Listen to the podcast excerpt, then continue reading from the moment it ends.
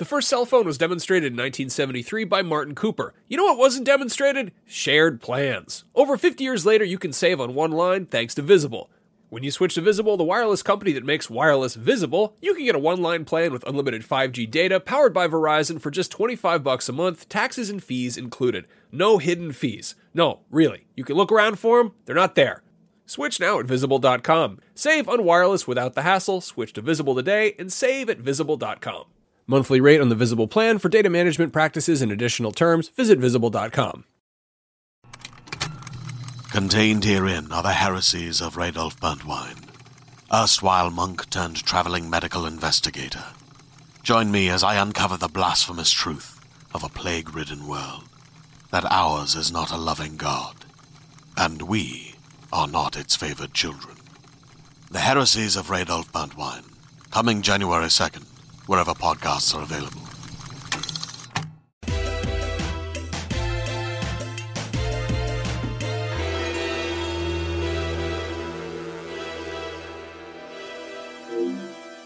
Beyond and hello, everyone. My name is Jonathon Dornbush, and this is Podcast Beyond, IGN's weekly PlayStation show covering all the latest and greatest and real news and fake news and interviews and rumors and news and just everything in the world of PlayStation. We actually have a busy show this week to talk about, uh, but we also have an emotional one because we're all in studio today. I'm joined this week by Lucy O'Brien. Hello. Hello, it is Lucy. so nice and weird to be back. I know. This is very surreal for me. It's well, it's wonderful to be here, and I'll talk about why in just a second. But we're also joined by Max Scoville. Hello, happy Max. to be here and I, I really i plan to continue to be here and i you know it's nice being here It and all that Being here is nice. Also here with us for for those especially you'll notice probably on video is Peppers. Peppers is with us. I'm sure he will Oh, chime in. oh, don't show that off, no, no, please. We don't want uh, the The little struggling legs.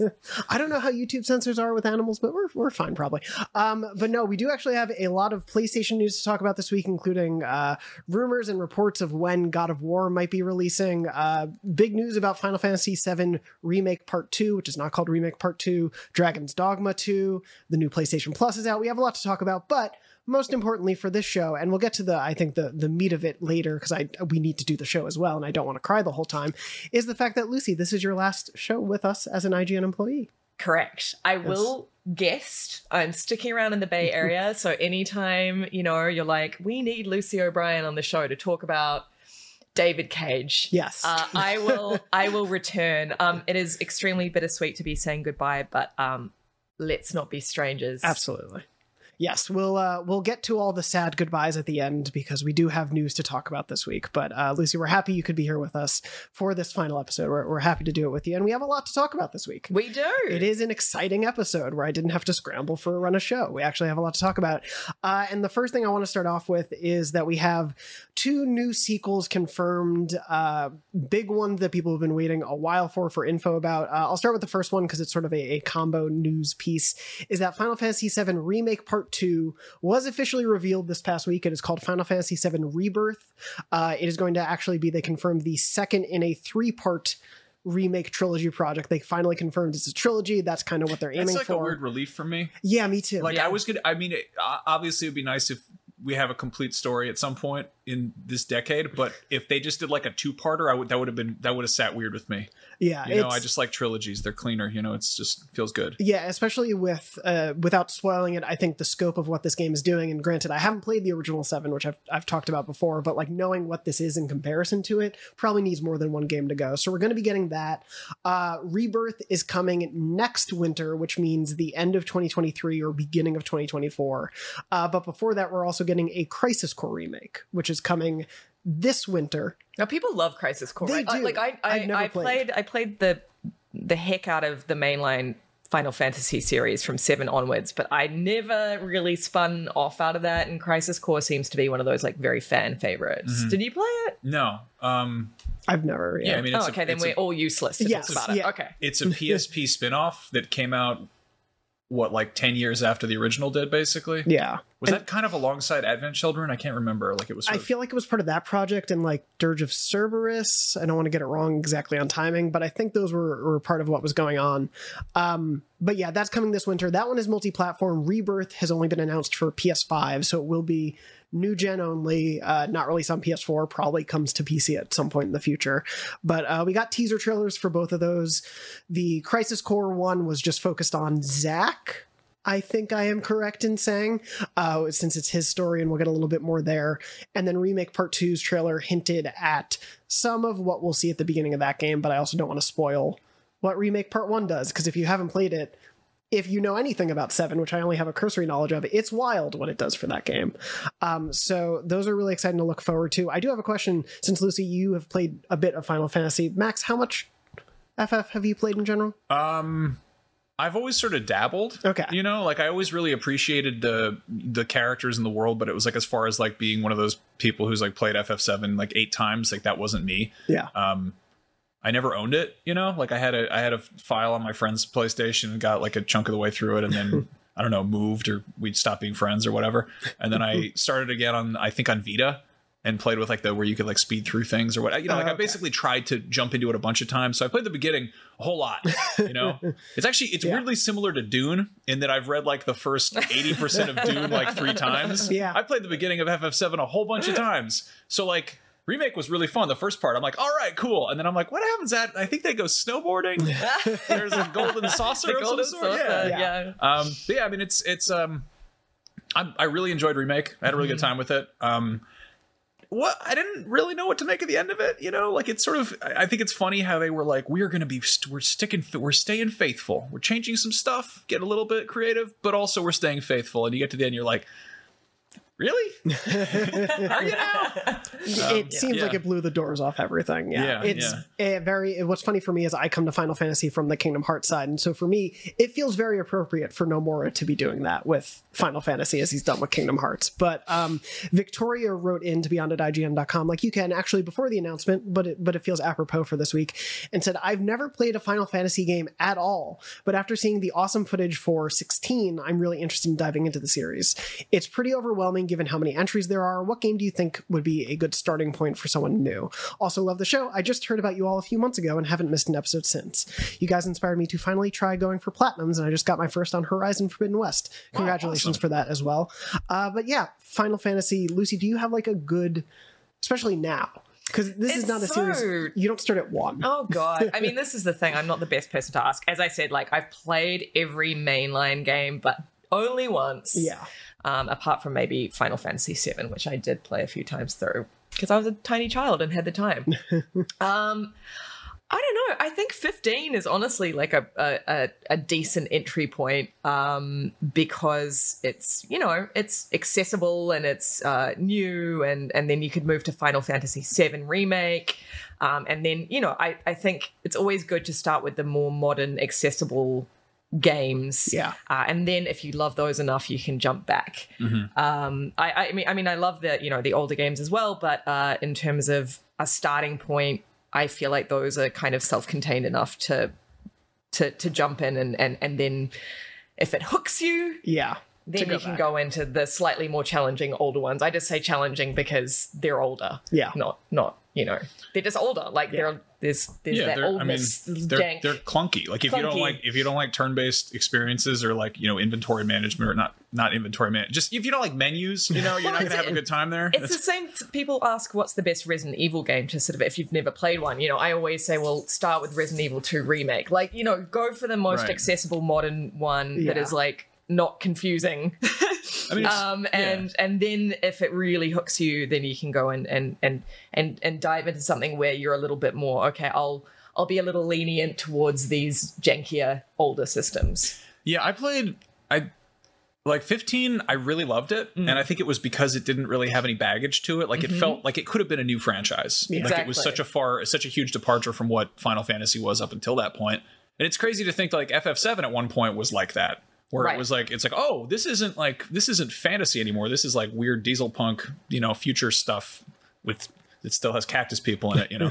um but yeah, it's it again, it's like as far as what this franchise is, it's had so many little strange, you know, reinventions and departures. And it's, you know, we talked about this uh, a while ago, or I guess after the state of play or whatever, but how like there's something almost kind of like magical about 16 because it is like it doesn't have any preconceived notions. Yeah. Like it's a totally fresh start because and it's for I mean for the better part of you know a decade and change they've kind of been going back to the same you know the same old stuff and kind of dusting off familiar things and I don't know like I, I messed around with uh with what was it 13 which and that's one of those ones where it's like oh no well like once you get through the first 40 hours of the it, it opens up and it's like okay and then there's Yeah. two more apparently the third one's really good but you have to play the first two to get to it Yeah. it's kind of like i don't know that was the that was the last time final fantasy tried to sort of reinvent itself and to try something new but um yeah i, I actually i complete i really i really love 15 i'm gonna i'm gonna back lucy on this. I think 15 or or remake you And I think 15 has enough, you know, it was it was a, a a reinvention of sorts, but it, it still has those Final Fantasy bones, you know, the weird characters, the Mm-hmm. just the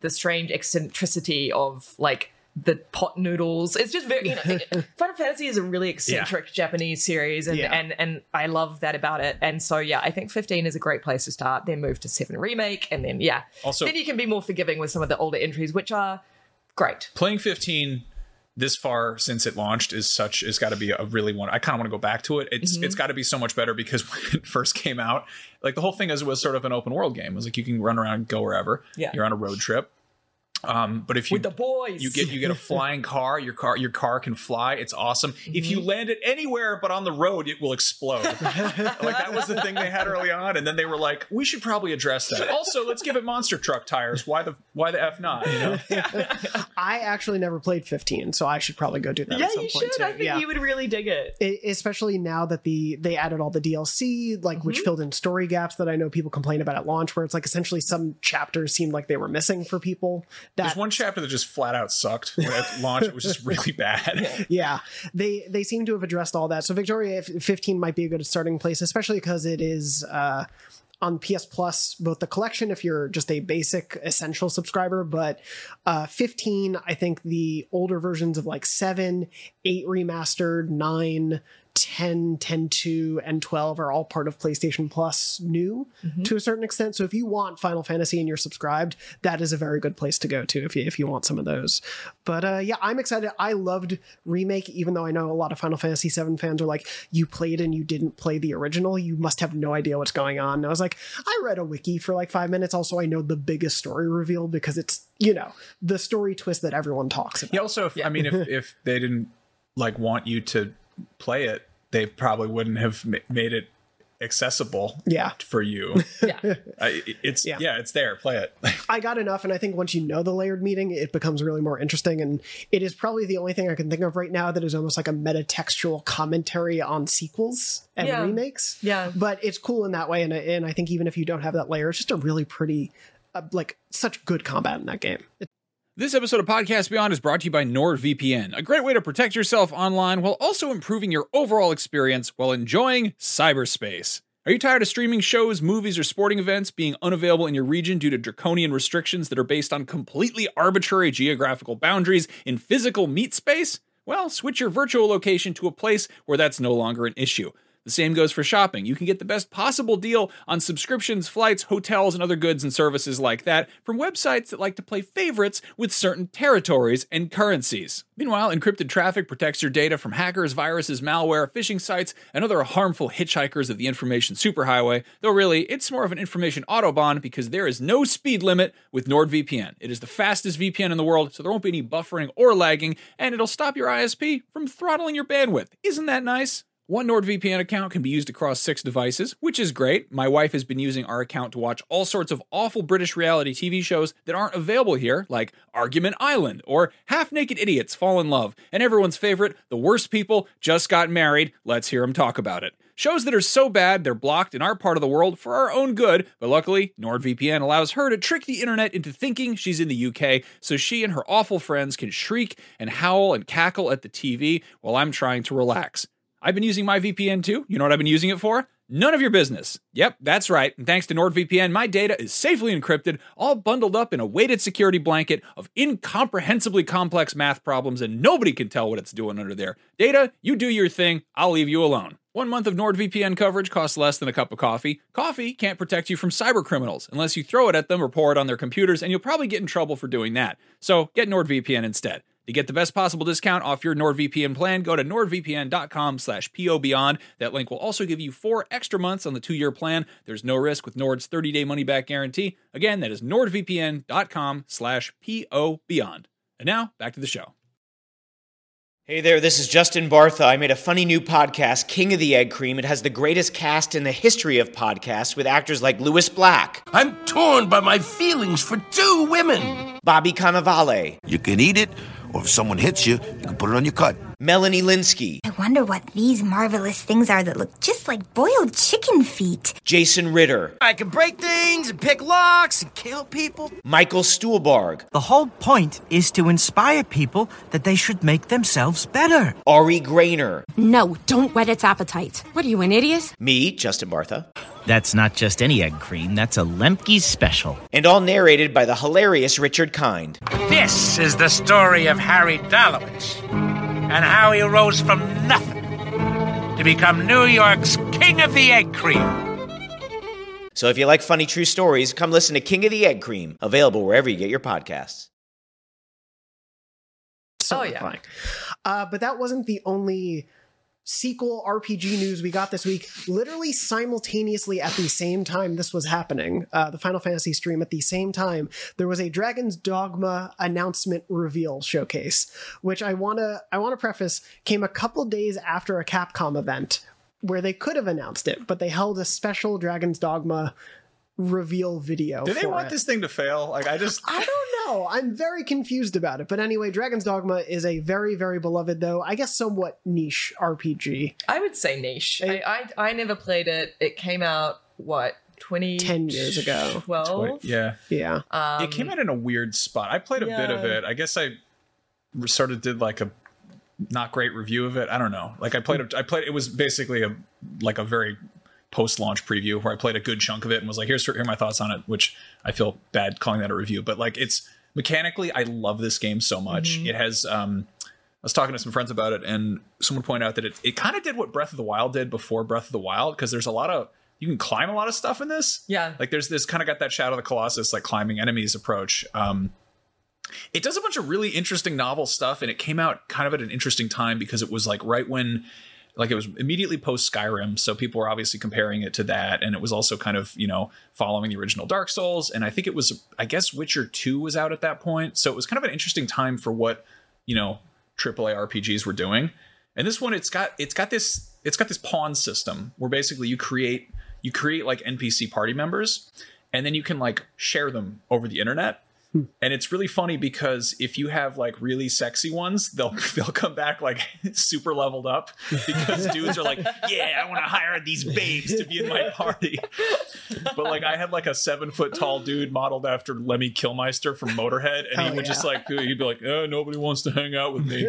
Um, but it's it's really it's it's really funny. Um, not I don't think deliberately. My favorite thing is you can you can basically pick up enemies or like animals and stuff. Like, there's snakes. You can pick up snakes and throw them at people. I love it. And there's like you could there's pigs, and I I forget like you can't pick up the pigs.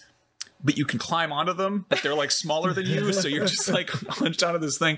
I'm I'm talking about the most reductive, idiotic sides of this game, but I'm I'm also I also just rebought it on um on Xbox because it's on sale, so I'm gonna go back and check it out. But it's yeah, it's gonna be really interesting to see what this game looks like because it's running on the the RE engine. So it? yeah, Dra- Dragon's Dogma 2, they they didn't show anything about it, but announced it during this uh, anniversary event. Uh, and yeah, the only thing I think we know is that it's running on the RE engine, which is used for all the remakes and is beautiful. It's a really gorgeous engine, but we don't have any other information besides a logo uh, worn on a t-shirt. shirt. Yeah. So. th- I mean, that's how you know a game is real. Do you think they could have revealed this worse? Like they didn't have anything to show, and they did it at the same time as like one of the most anticipated announcements of the generation, maybe. It's a yeah, it's a pretty weird one. It didn't. It's a weird one because it's, it's a game in general that I think has survived so much on word of mouth, and the like people who love it really really love it. I know our producer Red loves it. I know a few other like critics and, and games journalists who adore this game. But it's not. I think it was one like you were saying that kind of got buried, but was ahead of its time in Mhm. many ways. And so maybe this reveal isn't the greatest, but I also think when you don't have any gameplay to show, th- like that's when it's going to matter for a wider audience is when they can see what Dragon's Dogma 2 plays like. If they were So- selling a T-shirt, that would be a good reveal. But it's a video game, so maybe I don't know, sit on it for a little while, Yeah. hold off for Gamescom or something. I get why for like the anniversary of it all, but yeah, it was a weird like why wasn't this at the Capcom showcase that happened a couple days earlier? Um, Look, if I was thing. celebrating my wedding anniversary and I like opened my blazer and I was like, I remembered your anniversary, but I forgot a gift, my wife would be mad at me. it's just kind of a weird way to go fair. about that. Um, yeah, it is a weird way to go about it, and it was sort of a strange like two Final Fantasy trailers popping up. Everyone was excited for, and then a T-shirt on the side. I, I love that it's, it is the sequel to the remake of one of the most beloved RPGs ever, and they're like, "Well, we'll announce it." Our sequel to a weird, like deep cut kind of cult favorite game that probably didn't sell too well, and we're gonna do it at the same time. Yeah. Yeah.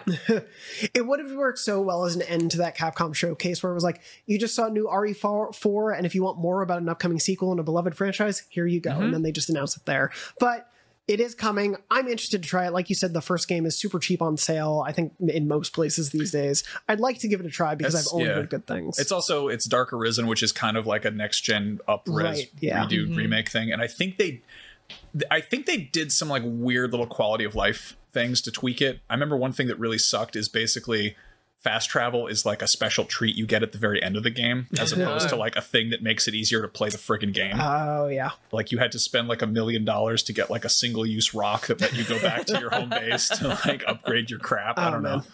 Yeah, that is like a. Paying for fast travel in Horizon was never my favorite thing Ah, to do. So yeah, uh, hopefully, hopefully they've learned, especially after a decade. But yeah, it is a beloved game. I'm excited to hear more about it. But uh, yeah, two big RPG sequels plus Crisis Core as well, the remake coming. Uh, so a lot to look forward. To. Oh, I just to. remember this. We're watching. If you're watching the video that we got gameplay up right now, there's a bunch of like manticores and chimeras and stuff in this game where it's like three different animals glued together, like the Bremen Town musicians. And I just love.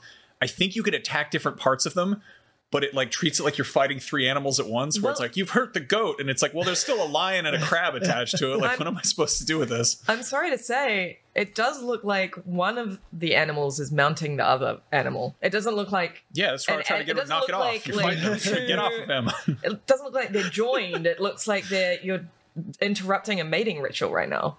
You might have been. I mm. don't know the game well enough to say either way. So mm-hmm. Dragon's Dogma fans, please let us know if that's I what the subtext is. all jokes aside, I think this sequel is in a really, really good spot, Yeah. assuming it's actually a cool, interesting, good game. Yeah. But the success of Elden Ring, like I think a lot of people who got into Elden Ring are going to be like, okay, what next? And going into older FromSoft stuff after Elden Ring, I think is going to be really tricky. But to jump into something like, you know, a, a next gen Dragon's Dogma sequel could be huge. Yeah. like that mm-hmm. could be a really good thing for it. So Yeah. I don't know. Let's hope it comes out in the next five years. You know, yeah, I, five seems like a good trajectory based on the way we see reveals these days and the, the level of what you see.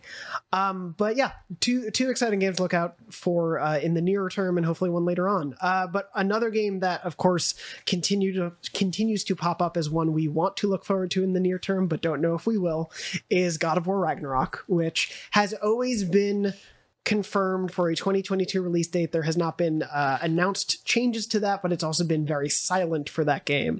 So naturally, everyone worries.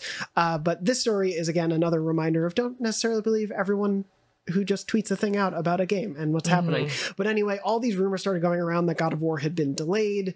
Uh, some of it was due to people thinking uh, internal release date changes, either on the PSN store or in like third party retailers, was suggesting this move and whatnot. Anyway, both Bloomberg and IGN's own sources report that. Uh, even though there's not been a formal release date announced, God of War still seems to be on track for this year. Uh, Bloomberg first uh, reported this, and then our sources corroborated it. But originally, there were allegedly plans internally for a September release, but it was then internally pushed till November. So, as of right now, as far as we know, again, nothing is announced, and I think. Bloomberg both said this, and we, we've said this before. Until you have the game, it's understandable to not be sure when you're going to get it, especially Yeah. because dev cycles move so much. Everyone is still dealing with hybrid or remote work. Like all these factors come up in game no- development, so it's natural that things might get pushed. But as of now, God of War seemingly will come out in November. It's just so funny that that you know news is created on top of like these very shaky rumors at best. Yes. Do you know what I mean? Like Yeah. it's like someone being like, "Well, I think it's delayed, and I'm going to tweet it out." uh, because my cousin's uncle who works at Sony said, you know, and it's just it, and then you sort of have to go in and and yeah corroborate. Uh, but yeah, you're right, Dorno. Like I think um, ultimately this isn't saying that it absolutely will 100% come out in November yeah. because things do move. I think game development right now, as you say, is in such a weird place, um, and everyone is really, really conscious of crunch. You know, Yeah. and and I, I, the worst thing would obviously be that team crunching, that becoming public, it, it, it all you know becoming this big sort of mess. Exactly. Um, and no one wants that. Uh, and and so you know, I I I would love God of War Ragnarok to come out in November, but I am also not counting on it. Right? Exactly. Yeah. I, I think the best thing to always do when we don't have information is, and it's that frustrating push and pull because I get why fans want to hear and would want to latch onto a rumor that they see about a game because they haven't heard anything since last September, Hmm. other than, you know, the quick anniversary video that Cory put out via Sony Santa Monica of just saying, like, we'll have more to share with you soon, but we don't have it right now. And it's like, I think this is a game where they don't want to drip feed you little bits of information. They know how much people care about this game and are excited. Yeah. And they just want to be able to tell you things when it's ready. Mm-hmm. But you also like you're never going to get companies every couple weeks going like, "Yep, still ready for 2022." That's just not how the news works for these companies. So I think Yeah. you know, it's it is frustrating as a fan to want to hear more but not being able to, but until we hear otherwise from official or vetted sources, it's always one of those things where it's like don't necessarily latch on to everything someone posts on a forum about what the situation is. I mean, I would prefer this this kind of news cycle to like, or the, the this radio silence to I don't know, like there was that that that awesome Sony presser at E3 that one year that had all of the cool stuff that we could have possibly wanted, and then we spent the next five years after that waiting for most of those things Waiting, to trickle yeah. out. exactly. Yeah. And it's like, you know, if there's if there's nothing to say, don't say anything, which is completely, you know, contradictory to my entire approach the podcast. but um, you know, it's it, it's weird for there to be like, oh, it's it's been delayed, but there's no release date. Like it, it's it makes sense for them to have an internal target release date with the understanding that it may very well not hit that date. It's kind of like when you set two alarms and you're like, I'm going to sleep through the first one. yeah. Better have a backup. but uh, yeah, I don't know. It, I'm at this point. I'm like, I have such I have such faith in this game that I'm not really too hung up on it. Yeah. When it comes out, I'm going to play it. Um, it's going to take priority over whatever the hell else is happening that week. So like, Yeah. you know, It's also a game I don't want to see much more. I No, like completely. I I am very fine if all we get is one announcement trailer alongside the release date, maybe one like here's the state of play where they explain some of the new features and that's it. I probably wouldn't like um if I wasn't covering it probably for the show whenever that happens, I probably wouldn't watch that state of play because I just want to go in cold for this. Mm-hmm. Well, game. they were they were super quiet with with it prior to the first one coming out. Mm. Yeah. Like there was the giant chunk of gameplay that leaked, and that almost seemed like too good to be true. And I remember like going into that game, we were all like, "Is this going to be good? Like, Yeah. is this? It mm. looks cool." And then it, you know, of course, was just absolutely phenomenal game. there was a pretty thorough PR beat for it though. Close to it, that yeah, there was a preview beat where Mm-hmm. I, Yeah. I think Andrew and a couple other people had gotten like a couple hours hands on with it. But Mm-hmm. yeah, and that was of course there needed to be like a proof of what they're doing with this new version of it. But we know what that proof is now. It's that game they released in 2018. Exactly. it's kind of wild Yeah. that it is it is such a known quantity in terms of quality and i hope i don't eat those words but like Yeah. the first one we were like it's kind of weird to think back on it because we were skeptical you oh, know? absolutely, and Yeah, with good yeah, reason. I mean, yeah. God, it was God of War, a series that was a lot of fun, but no one took mega seriously Mm-hmm. because it was just sort of dumb fun with like lots of titties and yeah you know, like it was, it was Kratos as this gruff kind of non-character, and yeah, it's then like all of a tap, tap x to do boners or whatever yeah, and then all of a Did it. sudden, it, it, someone took it seriously, and, and so did we, and it was a, a real surprise. But Yeah. you're right, you know what we've seen so far is is is very much in step with the first game. Yeah, so i i- it's one where I know everyone's excited and hopeful and wants that information. I think we will get it whenever they're ready, and if that means potentially November. Obviously, Sony has not confirmed these reports at all, but if that means November, great. Uh, currently, I was looking at some of the release calendars. I think there's like two games announced for November right now. One of them being Pokemon. So November is a it's pretty a weird year right Yeah, September Such and a weird October have October have filled out a little bit more. Mm-hmm. Uh, we're starting to actually get like a fall release, but yeah, November is quiet. i think a lot of people paid close attention to what happened with cyberpunk Yeah, Oh Uh, and it really i mean it's you don't. It's also the, the reality that a lot of things got shaken up by people working remotely and COVID and stuff. And there's, I'm sure, there's issues with supply chain shortages and you know, nonsense. And yeah, you, nobody wants to work at the dang GameStop anymore or whatever. like, there's a lot of weird factors at play, and it's there's really I don't think there's much harm in considering how fast you can like disseminate information. Is there that much harm in just like holding off on a release date until you're, you're sure you can hit it? No, like, obviously we want to, you know, we want to block out a schedule to be like, oh, I'm going to take this day off of work so I can fight monsters or whatever. but it's yeah, it's. I, yeah for them other than release years i think being good targets for shareholders that's why we get years like Yeah. that like that's why god of war was originally a 2021 date probably also they optimistically thought they could hit it but you saw all Mm. these games get 2021 dates because it was just the start of covid we didn't know how long work from home was going to last they need to put out dates to satisfy here's all the money we're going to make in the months to come. Yeah. but i think it is good of them. I, I think you know playstation has before had games where it was like here's the release date. Oh that release date has now even moved just by a couple weeks. Like Yeah. that has happened with some games. And i think with a game this big for them they don't want to put that date out there until they absolutely know. Mhm. um and that's fine with me. I i totally understand everyone's like oh but i just want to know about this game. But we'll get there if we're gonna know about god of war and then it'll be like why oh yeah it's god of war we're Yeah, excited yeah, and stay off Twitter. You know, just like don't, It is they're- better they're without That's, I think that's good advice across the board. just in general What's that? yeah. What are you doing on there? There was nothing good to do. Yeah, No one it's just that. such a dark, Yeah. crappy place to get information from. Un- So unless I see a movie, I turn it off after work every day. I've been doing that for the last few months, and I'm like infinitely more at peace. Yeah, in anyway. evenings. yeah. Uh, well, God of War. Whenever we get to play it, will be very exciting. But uh, yeah, I was going to piggyback on that. I Yeah. love that like Take Two basically to come out and be like, "Yes, there's going to be a GTA 6." Shut up. Stop Yeah. commenting on everything that Rockstar posts on Instagram. Like Yeah. they're going to make it. What do you think they're going to make 5 of something, the fifth one being the most successful thing anyone's ever made? And Yeah. they're just going to stop there? yeah. I mean, obviously they could put GTA 5 on the next 3 generations of consoles. But like maybe they're going to make another thing. Yeah, Just exactly. hazard a guess. just maybe. Yeah, but we uh, we know the team. I know people. Speaking of Twitter, though, I do know Cory uh, Barlog. Obviously, he's not the director for this one, but did recently reappear on Twitter. And oh, has that excited the family? Oh, of course it so, has. Cory, my condolences to your mentions probably already, but um, it, it's also good to see you back on there, sir. But yeah, we uh, it'll be fun in the lead up. I'm I'm very excited when we get to talk about that game when it, when it's something we can play. But uh, for now, what you can play or check out uh, of older games is the new PlayStation Plus that launched this past Monday. It feels like a year ago already, but after months of lead up and rumors, Peppers is just snoozing over here. Is he? Oh, him. okay, cool. Yeah. Yeah, I was like, Uh, where'd my dog go? the new PlayStation Plus and its new tiers are out in North America. I think Europe is still waiting for those, uh, but it's out in North America after a slow rollout everywhere. Uh, the full lineups for North America are out. I think it actually ended up being a little bit more than they had said. I think it's like somewhere near 800 total games instead of 700.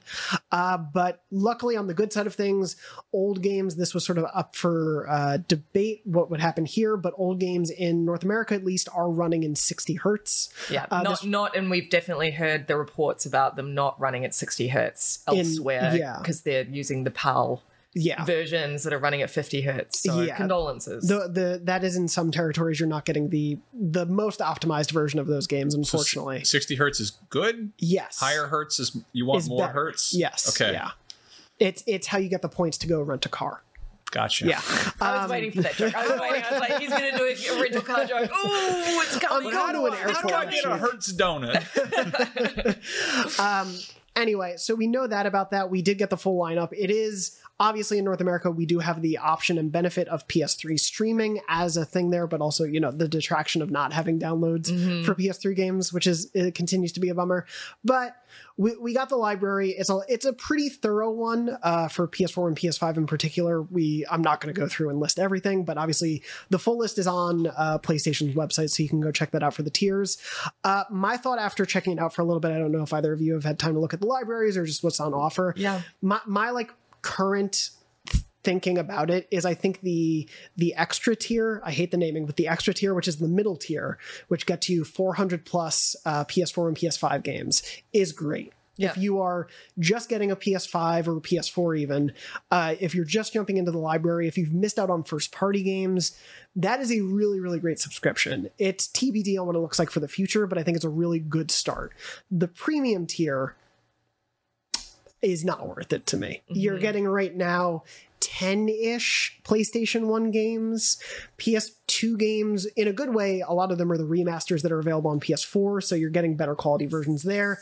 But it's like a mixture of some things. PS3 is obviously streaming only, and it's lacking some stuff that was even on PS Now. I think the my question with that tier is who is it for? Yeah. Because you know if it's if it's for people like us who have grown up with PlayStation and honestly want to jump into like a nostalgia tier, right? Yeah. Um, then you'd want that library, that older library, to be far more fleshed out than it is. Um, with you know, we've already played PS4 and PS5 games. You know, we've got that library already. Like, so I'm not quite sure who that tier is necessarily for. Because if you're a, a new, if you're new to PlayStation, are you really going to want to jump in and play like Abe's Odyssey? Like, do you know what I mean? Yeah, like, yeah. it's just like it, it's just a, it's I I cannot figure out who it's for, and unless they're going to really go hard, um, in on that old PS1, PS2 library and flesh it out regularly. Yeah. I'm st- I'm I'm just confused. You know, I was waiting for Metal Gear Solid for Silent Hill. Do you Yeah. know what I mean? Like No, that's totally. the kind of stuff that I wanted to see. I wanted to jump back in and and and have all those nostalgia feelings, but um, there's just not enough there f- for to justify it for me. Well, that's the that's the weird issue. Is a lot of the stuff we associate as being like classic PlayStation games is belongs to somebody else. Of Like they don't have the Yeah. keys Yeah. necessarily. I was baffled by the. I feel like it's a, re- a pretty weak lineup for PS2 stuff.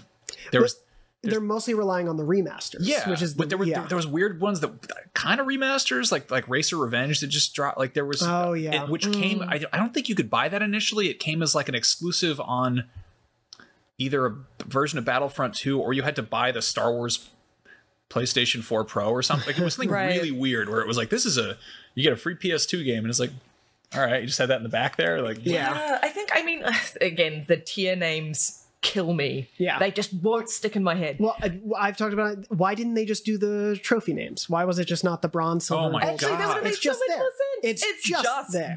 there. um, but I would say that yeah, like if you are new to PlayStation, like you've never had a console, a PlayStation console before, Yeah. um, I think that like the the entry level tiers uh, are good value. Like Yeah. that's that's that's Mm-hmm. great. That's a it's a fantastic offering for new people to PlayStation. For those early adopters, such as everyone on this panel, I just yeah, I'm not sure what the value there is. Yeah, but for for that extra tier, excuse me, which comes with the PS4 and PS5 games, like obviously we know there's supply chain issues, so a lot of people are Yeah. going to be getting PS5s over the coming months, and to be able to day one play Returnal, Miles Morales, Death Stranding Director's Cut, Ghost of Tsushima Director's Cut, Demon Souls Remake, all these other great first party games that have already come out, you're in a really good place to be able to jump in day one. Like I it's a no-brainer to me, and especially if you've missed if you've missed more than two of those first party games, get it for a month or two totally. and you're you're sold. And you have you also have all the PS4 games. So you have like the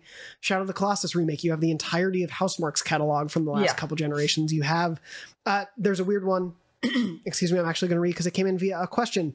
Uh, Grant wrote in and said, Love the podcast, been listening for some time now, and finally writing in for your opinions on something I don't understand. I'm UK based, so still waiting on the PSN silver, gold, and platinum tiers. That's what I think they should be called. Uh, I was. Did you just steal it from that guy? No, no, we've talked about it on the show. I think he, Grant got it from us. Okay, I haven't watched for a hot second. I'm That's sorry. right. How dare you, Lucy? You're a fake Beyond fan. Man. Uh, I was always going to upgrade as I have missed some games, Spider Man being an example of one I missed. However, why is the original only the PS4 version that's available? I have managed to get a hold of a PS5 and want to catch up on some games, but this is a weird one where uh, if this is how games are rolling out, I think I'd just prefer to buy the game to get the PS5 version. Do you think there's a reason for this or, or why we're not getting some updates? Spider-Man is a weird one. So like you can if you're subscribed, you do get the PS5 version of Miles Morales, but you don't get the PS5 version of Spider-Man because that one is oddly locked behind you can only get it if you buy Miles Morales on PS5 or if you buy an upgrade attached to it. Like it's it's not a game you can It's just buy locked behind a deal. basically. My theory is that that one in particular, uh, it's coming to PC. The remastered version is coming to PC in August. I wouldn't be shocked if they unlock it for PS5 players at that point. Right. But that's a, that is a weird exception to the rule. But generally, like you can get the Ghost of Tsushima PS5 version. You can get the Death Stranding PS5 version. So that is that is a weird one. But yeah, it, again, it brings up these questions of like what gets slotted at what tier. Um, some of the PS2 classics that we've been saying are the PS4 versions, which are great, but then shouldn't they count as PS4 games technically? games, But they don't for some reason for some of them. Uh, it it's a weird state for the I think Lucy, as you said, like the classic stuff for like the nostalgia tier to want to buy in. I don't think it's worth it yet. I don't think it's worth it. yet. Uh, uh, With with all that said, like I know that I'm, you know, talking about the negatives, but I still think it's a great improvement on what was the PlayStation Plus uh, whole thing.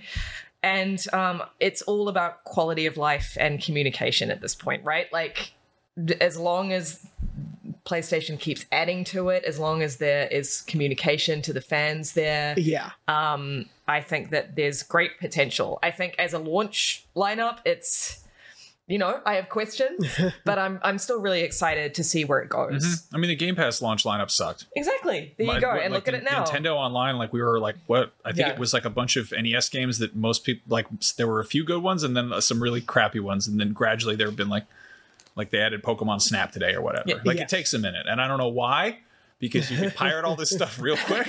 But I guess they have to figure it out. Yeah. Uh, yeah.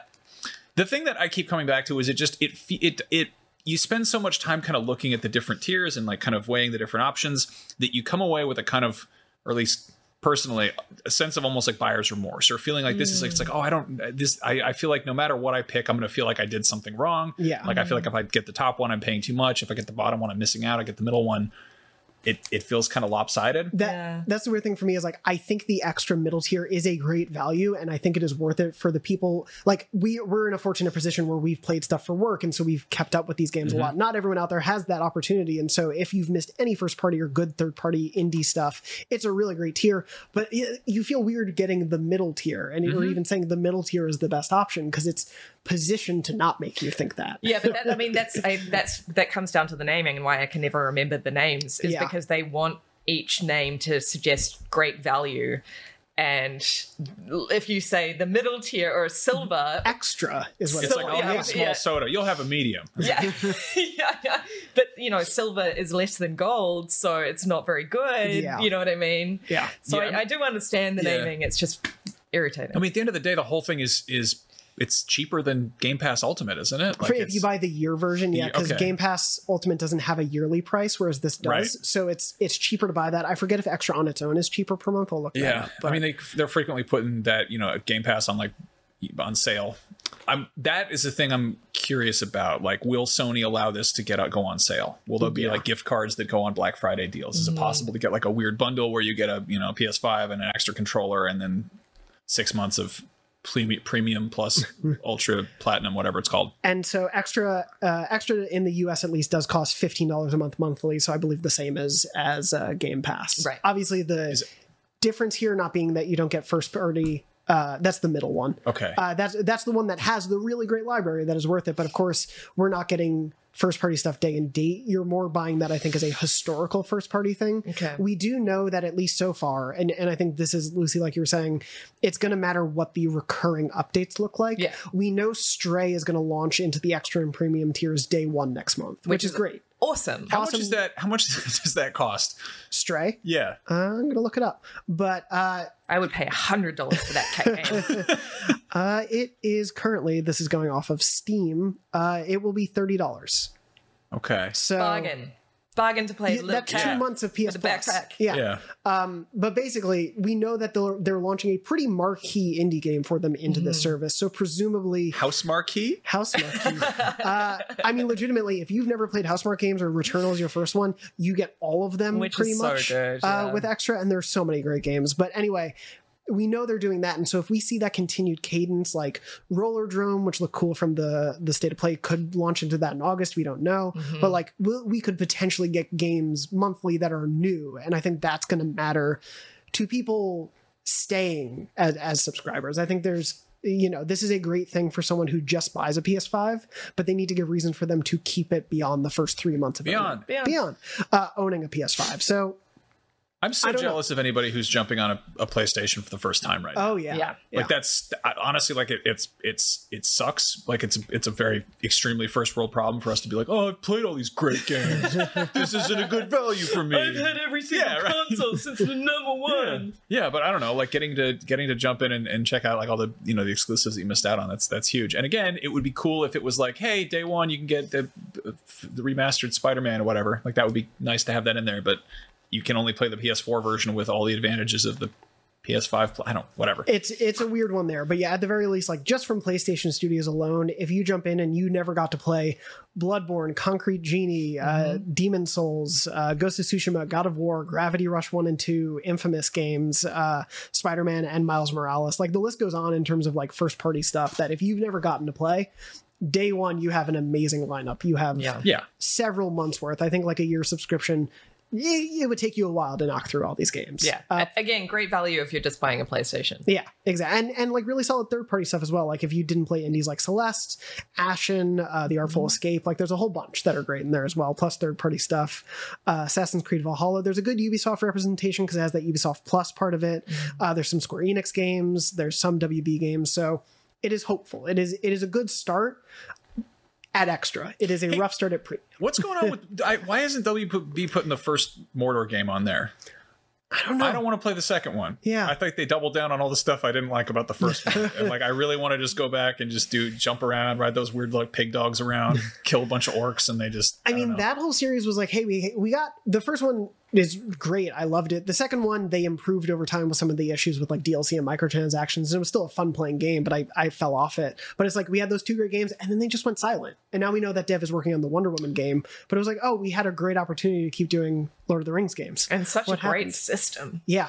Like we all thought that was going to be just the next big thing. Yeah. Like that was going to be it, and it was going to be everywhere, and Yeah. we just don't have that, which is bizarre. Well, and then they trademarked it, and so now Yeah. you have to buy it. I really, Um, really hope that Wonder Woman just. I've said this before. I really hope it has the Nemesis system, but for just regular men. It's just like ordinary dudes. Dave. Yeah. Oh my god. Ah, that would be Dave so good. Frank Bob, the man. just Oi, Wonder Woman. He's just like standing there. Steven the dishonest. um yeah anyway we'll see what happens there but yeah i'm curious what people who have been subscribing i tweeted about it earlier this week and there are people i've seen a lot of people who are like i'm jumping in i missed a bunch of games this has been great for that there's a lot of people who are like i'm on premium i'm glad some of these games are there but where are the rest of the classics that i want Yeah. like you said max some stuff is just locked behind third parties who might not want to put it or have it available to put on here Mm-hmm. but uh it, yeah it hopefully we see that tier increase in particular i also don't love that game trials are at the highest tier That seems Mm. completely weird. like Yeah, I think we said this We've like talked when about it it, was yeah. announced and and we sort of were just like That's well, a- th- th- it seems still- cruel to yeah. like that's the whole point of a game trial is it should be accessible Open. to everyone right Yeah. like uh, yeah I even agree. putting it at the extra tier would feel a little bit better because at least it's tied to PS4 and PS5 games, so it would make sense there. But like the whole point of them is to make you want to go buy the full game. If you book our premium business executive suite, you will Mm. find one free AOL thousand hours disc lying on your bed, and you can go online for one thousand hours. there is someone listening to this show who doesn't know that we used to get discs to make our internet work. Yeah. Yeah. That's the weird part about life. Anyway, I, in terms of what you can get a disc for coming up soon, that's the only transition I have there. Uh, is that we're getting uh, oh how I've missed your transition after after uh unfortunate leaks including literally the day of uh we did get final official confirmation at the end of last week so just wanted to touch on it very briefly. But we did get word that the last of us remake is official. It is being made by naughty dog. It's coming out september 2nd uh, it includes the base The Last of Us game that you know, uh, but fully essentially rebuilt for PS5 in terms of art, animation. They went back and sort of rescanned the uh, performances of the char- of the art uh, actors, excuse me, from the original stuff. Updated the models to become closer to the expressions and the minute stuff that they were doing. We know that they've improved the gameplay in some ways. We don't know the extent to which, but we obviously know that they have uh, learned a lot. Like The Last of Us Part 2, obviously, we talk about it on a big storytelling level. I think a thing that doesn't get talked about as much is that it really made good, really good improvements to the stealth and the combat of that series. oh my god And significantly so. Huge, but in ways that are like, it was funny because I came away from our preview and I remember talking about this back then of, of Part 2, and it's like, you can't really put on the back of the box more interesting sneaking or like more precise combat Mm. but it works like it the depths and levels of the ai that they changed the the stealth combat all that stuff No, was that, really that game is a flat out Metal Gear Solid 2, straight up down to being it being divisive and having a switcheroo with who you're playing as, but like it also adds like crazy AI and a whole bunch of like Yeah. really cool systems. Now I'm wondering if the remake, whatever we're calling it, part, Part one, one. part one is what it's officially known as yeah if that's going to be like a twin snake scenario. I don't think it will be because it's they're actually you know the in-house team is handling it and they've Yeah. learned from that mistake. But like the fact that that game was designed for those controls and those systems, so they're gonna have there's clearly gonna have to be a lot of tweaking going on under the hood to be like oh like you I mean you have different. I I can't imagine they're gonna like bring over like all the traversal changes and everything. Well, I mean, are they still going to have the ladders?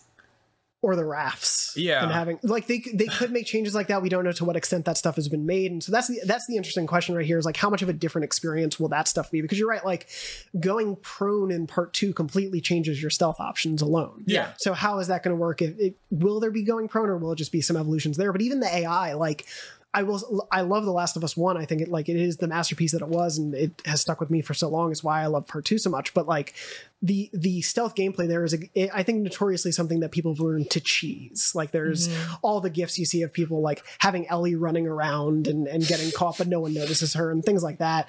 If they're adding a new AI to be better tracking you and the world in general, if they're smarter AI, they will have to update your skill set as well. Yeah. and so that's that's going to make playing those scenarios different. Like it's going to be mm-hmm. really interesting. I mean, I think that when they say rebuilt from the ground up, like they're making a big promise there. Like Yeah. that's not just okay. We're going to try and work around this trick. It's not like a, you know, a square peg round hole scenario. I think they're really change. They're going to change it. Like they're going to change the fundamental way that you play that game. Personally, that's fine by me because I loved The Last of Us Part One.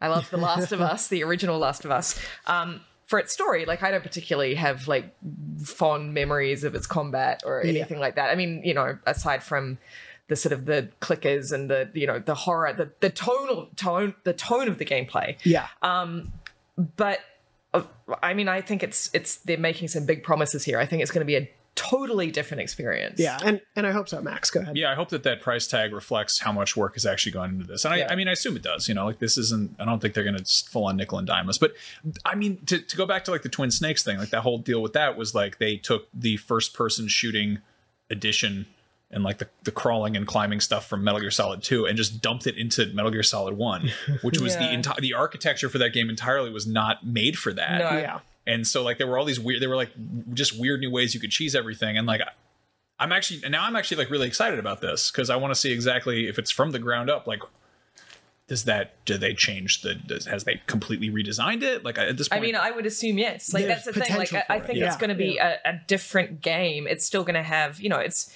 it's. I'm imagining it more like a Resident Evil Two. I mean, obviously with with less remixing. Yeah. Um, but uh, that much of an overhaul. Yeah. Like I'm I'm truly thinking that this is going to be way more in step with with part two. Otherwise, they wouldn't have called it part one. Yeah, Right. yeah, that- like That's also so yeah, like Max as you alluded to, this it will be a full price game. It is seventy dollars, which has caused some frustration from players because the the remastered game for PS4 is twenty bucks that you can buy or will be part of PS Plus and whatnot. This won't be on day one. It comes with whatever the full campaign will look like and the Left Behind DLC, which is great, but not any multiplayer because as we also learned last week, uh, they are full steam ahead on their multiplayer Last of Us World project. We got a piece of concept art which was beautiful. It showed I think San Francisco that they're fighting in, Yeah. but they were like, we'll show you more information next year on that one. So that that image was to shut up people who were mad that The Last of Us Part One does not include the multiplayer. factions and and i think it makes sense because they want to put all that if they're going to put effort into maintaining multiplayer servers and building out a new system they want to do in the new thing that's going to be around for five plus years or whatever their their goals are rather than a a better version of the old game from nine years ago it also very much makes me think that there's going to be a part three.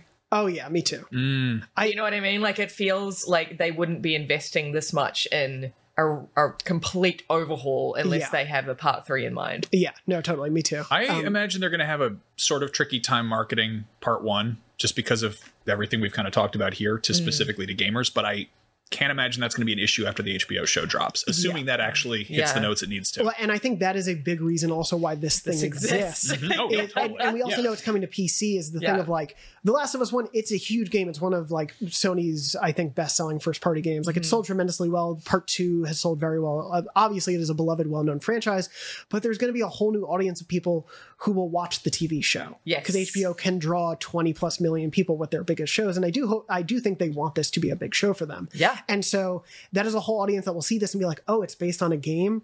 Oh, I can go buy it right now. And oh, I it- can go buy a PlayStation 5 to play it. yeah, and it looks beautiful Yeah. instead of showing. I, I, like I think the remaster still holds up well for what it was, but you show that to someone who doesn't know games as well, or to someone who wants the brand spanking newest thing, Mm-hmm. and they're going to see this version and be like, "That's what I need to go buy." Yeah. There's also a ton of ex- uh, accessibility stuff that they're throwing in, and all the stuff yeah. from two, which is which is smart. so you know? good. Yeah. So good. Yeah, they. I think they said over sixty accessibility features will be coming with this, and, and yeah, part two I think is one of the most notably accessible games out there when it comes to this third person space. Unless And- you're mad at it, in which case it's real hard to Well, get that- into. yeah. Um, but I, you know, I, I think at the end of the day, for people who are like, I don't want to pay seventy dollars for a remake, you're allowed to not spend the money that you don't want to spend. I get that. For Yeah. people who especially can only spend so much money per year, chances are this will be on sale. You'll find a sale through Wario sixty four or IGN deals. It will, it will happen. Like Yeah. that, that will happen if you don't want to spend it. I like for like you were saying, Lucy, the work that they say they are doing that is that is not a small investment from Mm-hmm. from a team like this and so i am very curious to see what that all merits out being Yeah. and you know i i am very interested to see what replaying the last of us in this reimagined version will be like I think I'm be- very excited. I'm down to jump into it just because, like, I, I never finished part two.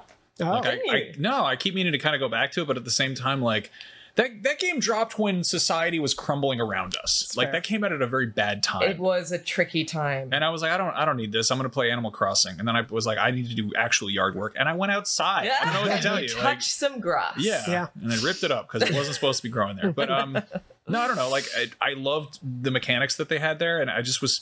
Again, like I know the story was people were mad at it for all sorts of dumb reasons. I, I the thing that kind of balked me was it was just it's it's a long game. It is. It's a very game. long. Like it's Yeah. really long, and I I kind of love that the the first one is.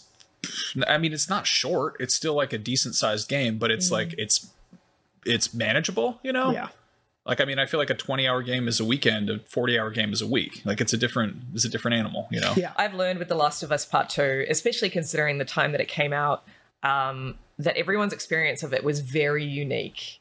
You know, for me, I came out of that that game just sort of being like, that was one of the most wonderful things I've played. I can't fathom how anyone can think differently, right? Um, but of course, you know, it came out during a really rough time for us all, like mentally, emotionally yeah um, and uh, you know, it, it, it obviously was divisive for for a bunch of reasons. But um, I, you know, you know how I feel about the Last Oh, of. Us Part Two, very passionately. there are several episodes of Beyond that you can hear Lucy and I be very passionate about that game about if you want to from that time. Um, but no, yeah, for, for me, I the the first game like it's one of the most vivid memories of playing a game, finishing a game. Like I remember being in my apartment that I was living in New York and finishing that game and just walking out to like my friends in the living room and just being like, I've just been through an ordeal. Yeah, like, this yeah, is my I've life has changed. something. And Yeah. they're just watching like Avatar on Netflix, the the show, not the movie. I'm sorry, uh, the Last Airbender, and uh, they're like, well, we're watching them do cool like We're on a real airbender over here. yeah. and I'm like, I've I've changed as a human being. But so like this game means so much to so many people, including people who made this game. Like I I, I think a thing that I appreciated both of uh, Neil Druckmann's presentation of it and the blog posts that have come out after is they're talking about who the directors are for the remake project. There are people who Last of Us was their first game at Naughty Dog who are part of mm. this project. So it's like it is a thing that I think means a lot to the people who are making it as well. And so I I do think this is a thing like you're saying Lucy that we probably don't know the full scope of how much has been changed mm-hmm. until we get to play it. Until Yeah. we and like you said there's a lot of part two combat sequences I remember vividly. Some of them are on screen now. I have the many fewer of those from the first game. Yeah, yeah.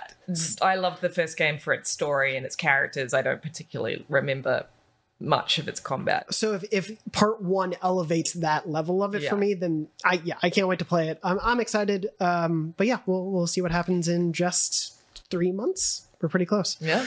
Um, but those were all the big PlayStation topics that I wanted to hit um, before we, we we get all sappy and emotional. But before we do, just anything anyone's been playing that they want to talk about or shout out. I've Raising my child. that's a good game. I That's an gave up on that game. months ago. Um, Fortnite. Yeah, That's not a you- joke. I got you into slacked me Fortnite. about That's Yeah. weird. Right? Oh, I feel weird. I feel so extremely how do you do fellow kids? like I feel like that part of Billy Madison, well really all of Billy Madison where he's an adult man who's in a children's place. Like that is But I don't know. I, I don't know what clicked. I just got into it a Was it couple the of my no build version?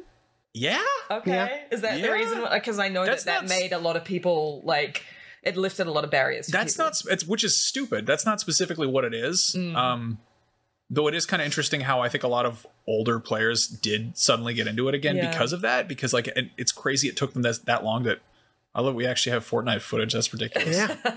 this Um, is all captured by me. No, it's not. Um, but yeah, no, this is, I, I mean, I think the no build, it got Mark Medina. He's talked about it on the show. Like Mm. he very adamantly was like, I don't want to ever play Fortnite because I hate the building. Yeah. And then he, he got to level 100, which is the end of the base battle pass within like a month of, of a like Wow. four month long season. Like he was obsessed with it. And so he's become full on, like Yeah. me talking about it a couple times on the show just got him to try it. And I mean, I jumped into it when it first came. It was really it's it's so funny to think about Fortnite, the sort of like road to to that. Like that was Yeah. the that was the first Unreal 4 game announced. oh yeah. And it was they had this bizarre cinematic, which was eventually for like Fortnite Save the World, which came out Yep. and nobody gave a like there was this weird four month stretch where like it was like, wow, that game finally came out after being in development for what, seven years? Yeah. And then they were like, Battle Royale. And then it was just everything like that is the biggest game in the universe. And it's kind of crazy to think about. But also jumping into it at launch, I was like, well, this kind of sucks. There's no character creation. And they were like, but what if we charged you for characters? And, And it works. Yeah. I mean, like works. fast forward, what, five years or something into the lifespan. And it's just, it's become this like incredible toy box. And it's Yeah. like, mm. you know, I feel like it's, it's the difference between, you know, Smash Brothers Ultimate post DLC and like the, the first one where it's like, there's like, they're like, oh, this little roster. Like, I like three of these guys, whatever. And now it's like, freaking Moon Knight just shot me. yeah, I, it's like we I, I play pretty frequently with my partner and a couple friends, and it's one of those things where we um the, I, the game is malleable as well because obviously there's the goal of get to be first place Mm-hmm. if, in a team or, or solo or whatever, but you have so many other side challenges. There are now collectibles in the game that are more regular for they a game a- about kit bashing right now. yeah yeah the like- snap tokens Yeah, character like I've been yeah. jumping around and grabbing, you know, collecting body parts for an action figure. Yeah, yeah. There's they've now added that in every season, so it's like there's so much you do when you drop in. It's less about like let me get to number one for me. It's more like what are the silly things I'm engaging with that Mm-hmm. are fun. Um, I just feel like a decrepit old corpse in between you two. well, uh, you'll have to jump into Fortnite with us. That's Maybe one day. um, but yeah, other than that, I have played a little bit of TMNT Shredder's Revenge. so excited Yeah. for that. Which- I've got my card. it's really funny for me what's I, I obviously there are people out there who are much greater tmnt fans than me especially on this show and have been on the show but uh, for me i loved the arcade game but i only ever played it alone Right. it was when i would we we had an arcade on the boardwalk in my hometown and i would go in I, it was like when i'd be walking with family on the boardwalk and my dad would be like go ahead here's some quarters go play. And i'd always come to tmnt i'd play alone. I'd play as whoever i chose just at random. Uh, i since donatello became my main because that was just how it happened.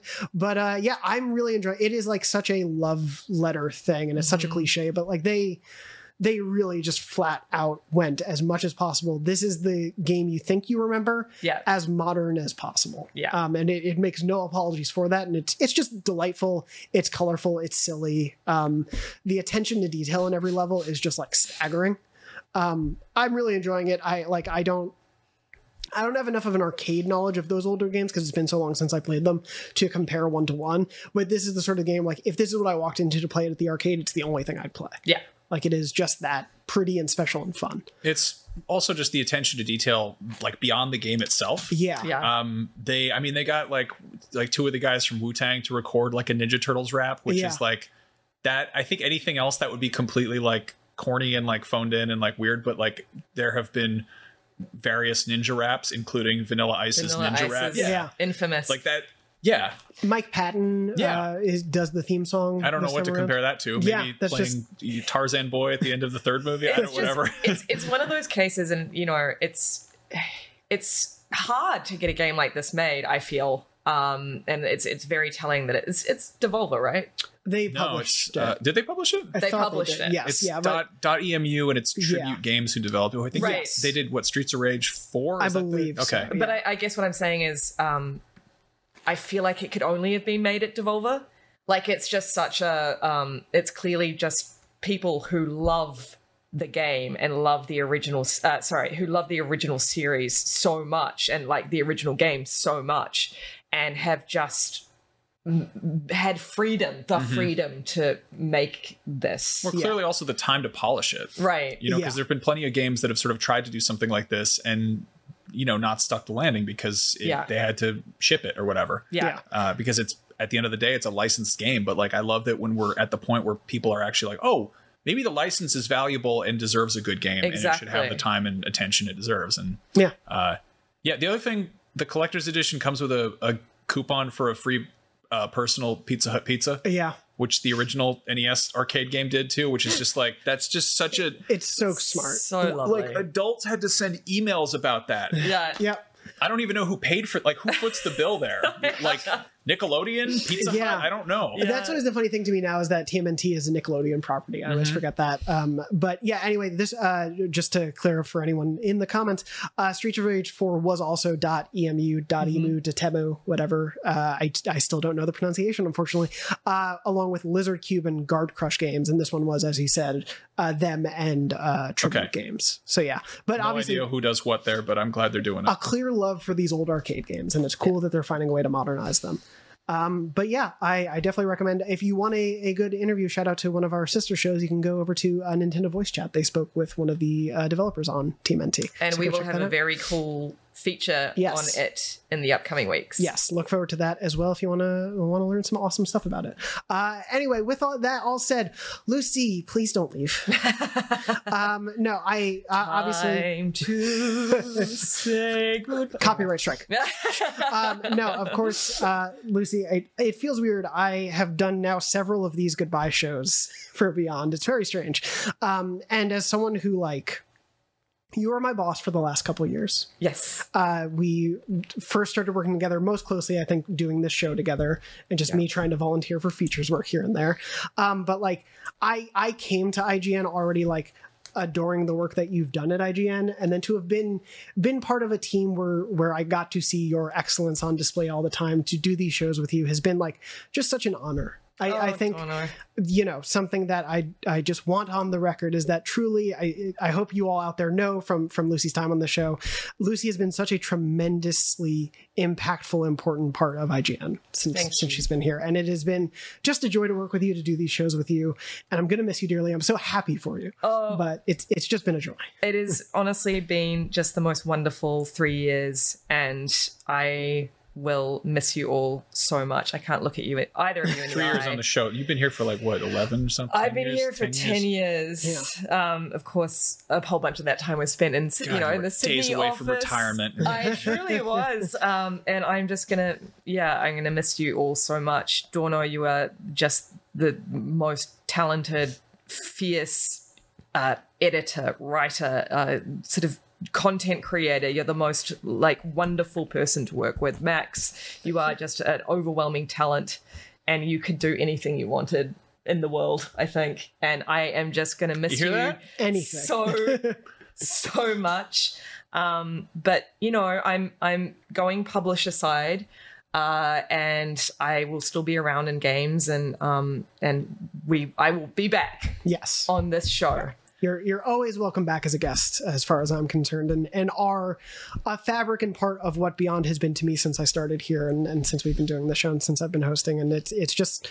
We're gonna miss you. I know how much love there is out there for you in the audience as well. I mean, I, you're the only one to get a special Beyond T-shirt. The elderly Irish woman T-shirt Irish woman is a joke that's probably no one remembers. That and the T-shirt is still on the store. Everyone's like, "What the hell is this?" I, I love that. The guy there. who left that original comment, I wonder how he's doing. I he's all right.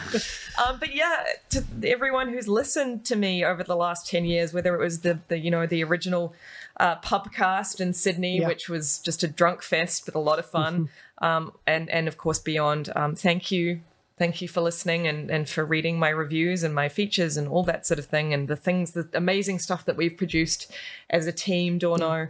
Um, yeah, I uh, I thank you guys and I will miss you so much. Um, yeah, heartbreaking. Yeah. Um, well, I, you know, I just, it, it means so much to me that we were able to make this happen.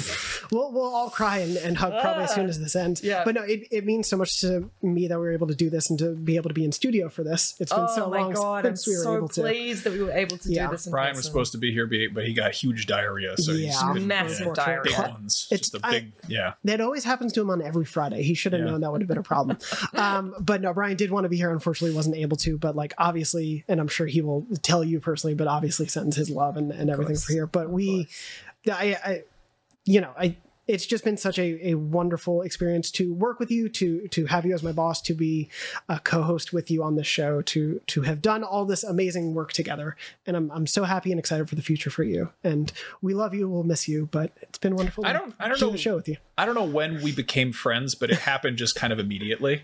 immediately. That feels You know? yeah. yeah. Like I think we just we, we maybe chatted on Twitter or something, and then we met at E3, and then I don't know. Then you you you lived in my basement after that. Yeah. Sounds weird, but no, you know. I mean it's tr- it's no, true. you're like family. And yeah. It's just I don't know. I'm deeply heartbroken to see you go, but I'm also happy to see you off. You know, going and doing exciting new things and I think one of the most wonderful parts about all this is that we are really good friends. And like, it's not like I'm, li- I, I know when I step out of this building, like, it's not like I'm never going to see you guys again because. if you were I moving see- too, I would just block you. Oh, I'm not Your moving. Thank number. God I'm not No, you moving. Block and report. You'll be in the area and be very easy to hop over and guess whenever you want to. The door's always open. Exactly. But uh, thank you for being able to to make this happen with us, and thank you for Thank you. all the amazing work over the years and for all the wonderful shows together.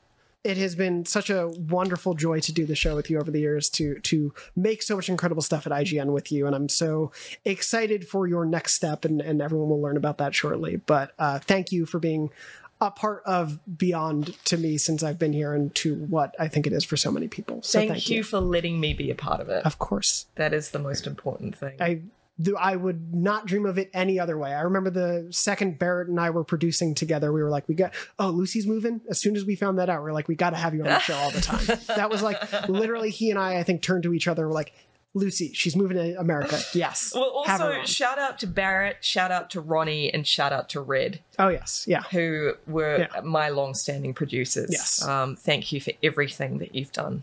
Absolutely. Well, Lucy, thank you so much for the show and for for all of the amazing shows. Max, thank you so much as well. You're not leaving, so I'm not going to get that. no, set. actually, I'm doing the opposite of. Li- oh, the dramatic lighting has That's changed. weird. I That's was going to warning. say that I'm doing the opposite of leaving. I'm actually going to be covering for you the next two weeks. so- Exactly. I'll be on vacation. Max will Sorry, be guys. You got a sub. We're going to be watching Twister the first week and uh, Mask of Zorro the second week. And if you haven't- Spanish, if you haven't, go watch the last thing we all did together as a group uh, Oh, in studio, which was the uh, one of only two episodes of our Bloodborne Let's Play, which are out there.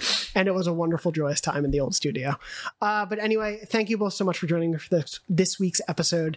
Thank you to Red, our producer, for making this show happen. And thank you to everyone out there for listening and watching and being with us through all the wonderful times. We hope you're doing well. We hope you're staying safe. And as always, beyond. Beyond. Hi, it's Jennifer, a founder of the Go Kid Go network. Do your kids love wacky worlds, superheroes, and inventing? Of course they do. That's why our shows Bobby Wonder and Lucy Wow are set in Pflugerville, the nonstop fun and adventure universe where imagination, creativity, STEM, and positive role models abound. Join the Pflugerville fun by searching for Bobby Wonder and Lucy Wow on Spotify, Apple, or wherever you get your podcasts.